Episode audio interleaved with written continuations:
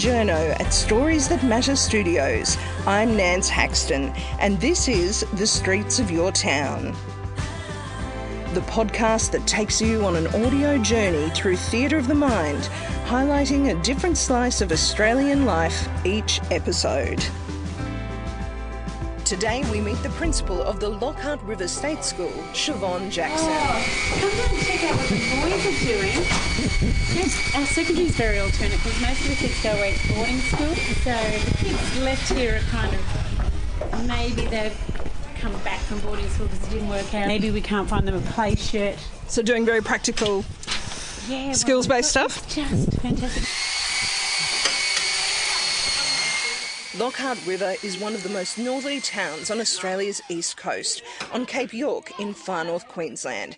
It's one of the most remote schools in Australia, and Siobhan has led it for five years, breaking down racial barriers and abuse problems and increasing attendance rates by earning the trust of her community. No, what are you doing? What are you doing, Grayson? Oh, You're making posters for a no bully rally. We're going to walk all around the street saying, say no to bullying. On Friday. She started her life again here after the death of her husband and the father of her three children, football star Peter Jackson.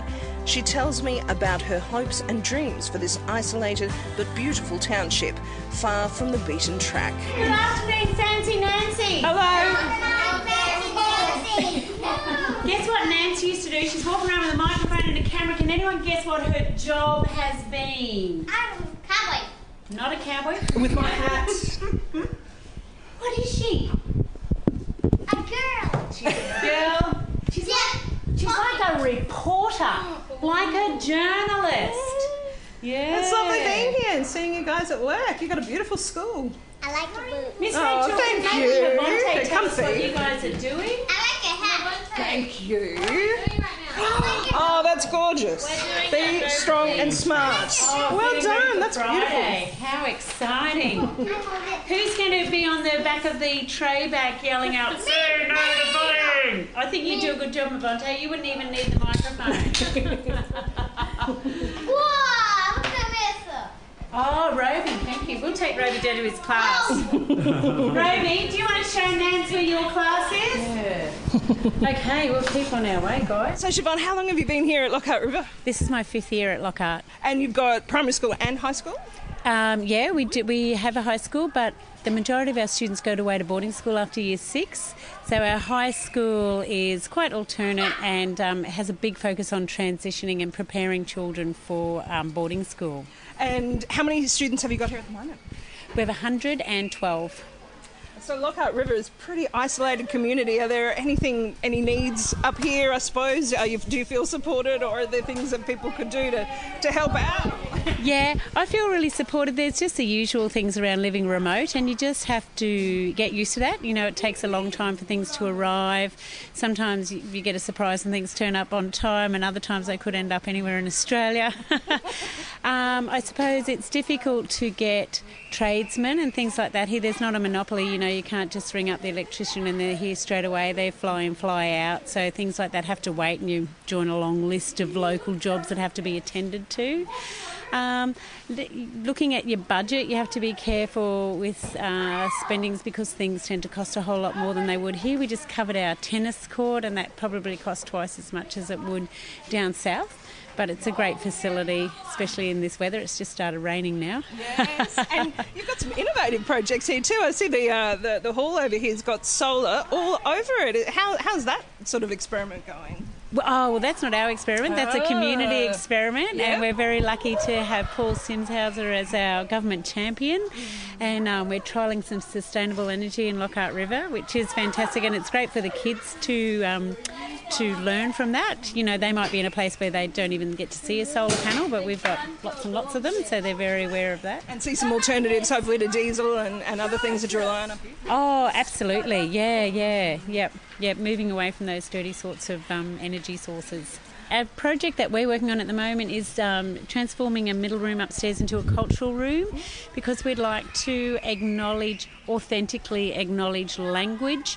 Very difficult for us to teach language at school because there were originally five language groups in this area. So we're trying to acknowledge what's left of those languages and what is still used in the local Creole. So the Creole like combines the remnants of those five languages. Yeah, a Creole is an emergent language. So when all the groups came together down at the mission in 1924 to communicate with each other, an emergent language arose that had um, parts of English and then parts of their five languages, and then really unusual words that are new words that everyone uses, like for a policeman, bully man. Yeah, so so new words are created too. It's interesting. So trying to get back to some of the original language as well with your cultural room. Or? Oh, just definitely. yeah, And yeah. we've actually been sitting uh, with the teacher aides and going through the language book. The languages have been, uh, lots of words have been recorded here from Kuuku Ya'u and Umpila. And we've been going through those words and recognising what words are still in the vernacular today. And it's, there's so many of them. It's amazing. So when people are speaking Creole at a million miles an hour and just picking up the odd word in English, the other words are, a lot of them are traditional language words from those five groups. I suppose that helps the children, of course, to connect to coming to school as well. If there's if it's there's more of it spoken in their what they speak at home. And, Yeah, I, I don't see that we'd be teaching language or necessarily speaking a lot here, but because we see our role as teaching students um, standard Australian English.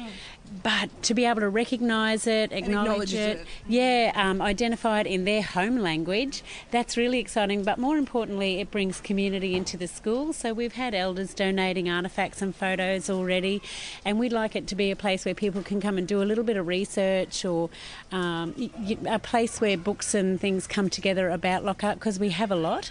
And there's been lots of books written over the year for children in language. So uh, instead of having them all over the place, we'd like to just keep them in one special one special place. oh, beautiful! Thanks so much for Yeah. talking to us. So, um, perhaps just to finish with, what can you tell us maybe what your favourite things about Lockhart River are? For, because people, so many people have never even heard of it, or it's hard to imagine something so remote. what do you it- love about the? It's corny, but of course, the most beautiful thing about Lockhart River is the children. I love them. and you have to love them some days because otherwise you might not stay. Fantastic. Thanks so much. One of the renowned artists from the remote and beautiful township of Lockhart River, Patrick Butcher. His art is in collections around the world as one of the famous Lockhart River art gang. Patrick doesn't use any brushes in his artwork, just his hands to tell the stories of the land that surrounds him. He tells me why he still loves Lockhart River so much and how that vital connection to country still inspires him as an artist. My art journey started very young, so when I was 16. Uh, after high school, first started my journey down at the secondary school, uh, down at the primary school. Um, like um, still pupil who don't go back to school, they um, decided to set up a like a secondary program with TAFE. So a few of us decided to go there, and and I think um, coincidentally um, that's how um, uh, we started with art, and then later on we started the art gang, but way back in the 80s. Um, but now, um, now a bit, um, a little bit older and wiser. Uh, art for me is um, it's been a passion for me since, as I said, from a very young age, and uh, from this time, like on the present day, like um, I started with lino, but as you can see now, like some of my works, um, I paint uh, abstract.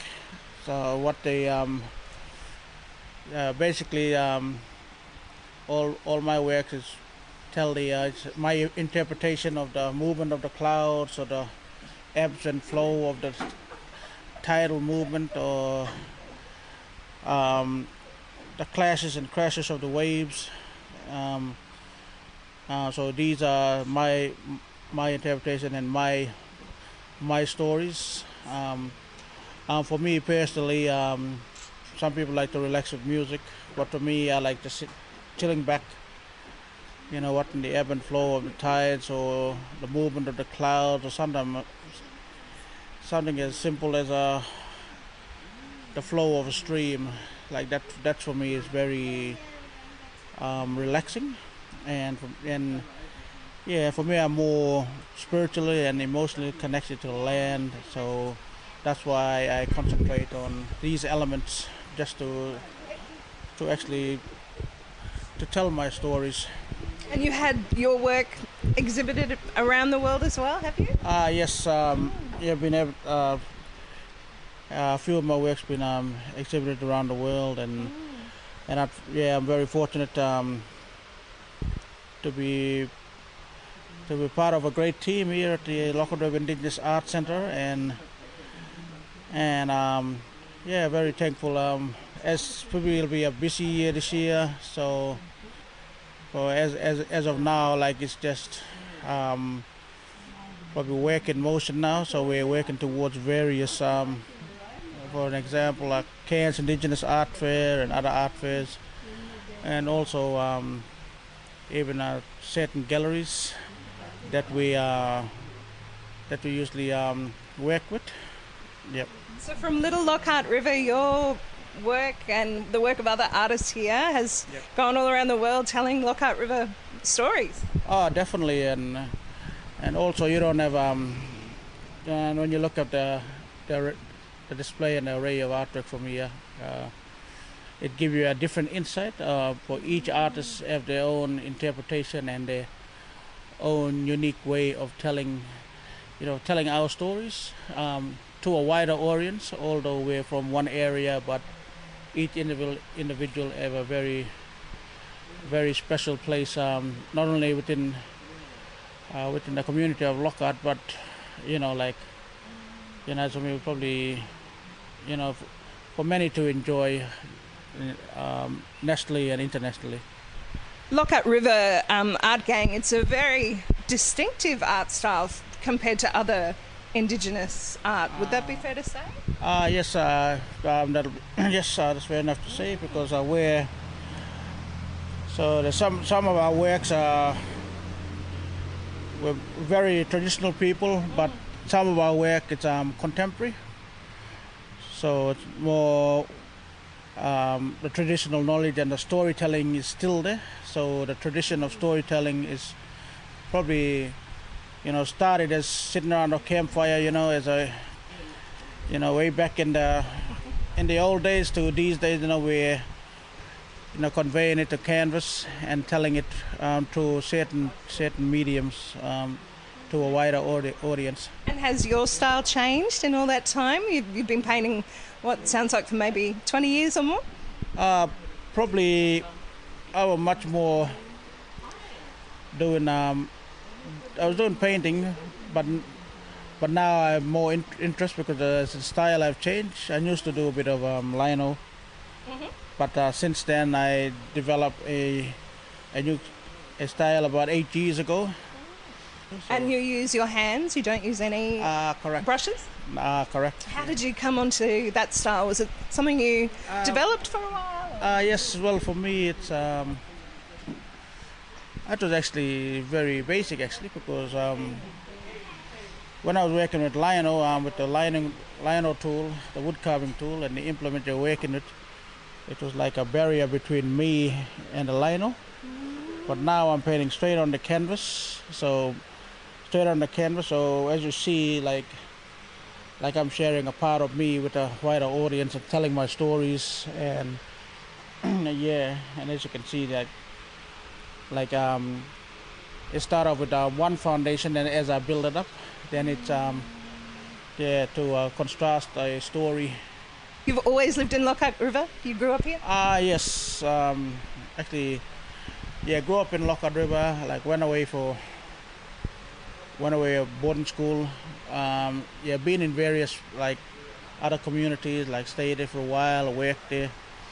But um, and as the saying go, you know, like home is, you know, home is where our heart is. So What is it that brings you back to Lockhart River, do you think? probably uh, the scenery, um, family, and most important of all, um, country. So uh, like um, you know, sometimes when you're in another community in another country, you feel like a stranger, but when you're back here, you feel like you're home. And because when you're when you're in a distance, you know, like you feel like your home is crying for you. So, you know, you're crying for your home, your, hu- you know, and you want to go back. You feel that really strong connection. Ah, yes, you got that connection. You can um, feel that. Yeah. Do you have a favourite place around here, around Lockhart River, that you you go to sometimes? Oh, probably. uh, Yeah, probably the beach. Eh? Just like going on the beach It's Pretty. and just um, take just um, you know, just taking in the sights and especially in the morning and the afternoon and it's, it's you know every day is a if a different day and it brings you something something new and, and plus when you're down there you know the the hustle and bustle of the community and work wise it's it's all gone so Thank you so much for telling us a bit of your story. It's wonderful. You've done so well. Congratulations that your work is getting such great coverage around the world. uh, thanks I greatly appreciate it Streets of Your Town is produced by Nance Haxton, aka The Wandering Journo, with production assistance from Michael Adams. That's it for this episode. I'm Nance Haxton. Stay up to date with the latest episode of Streets of Your Town by subscribing on your podcast app, on iTunes or SoundCloud. See you next time.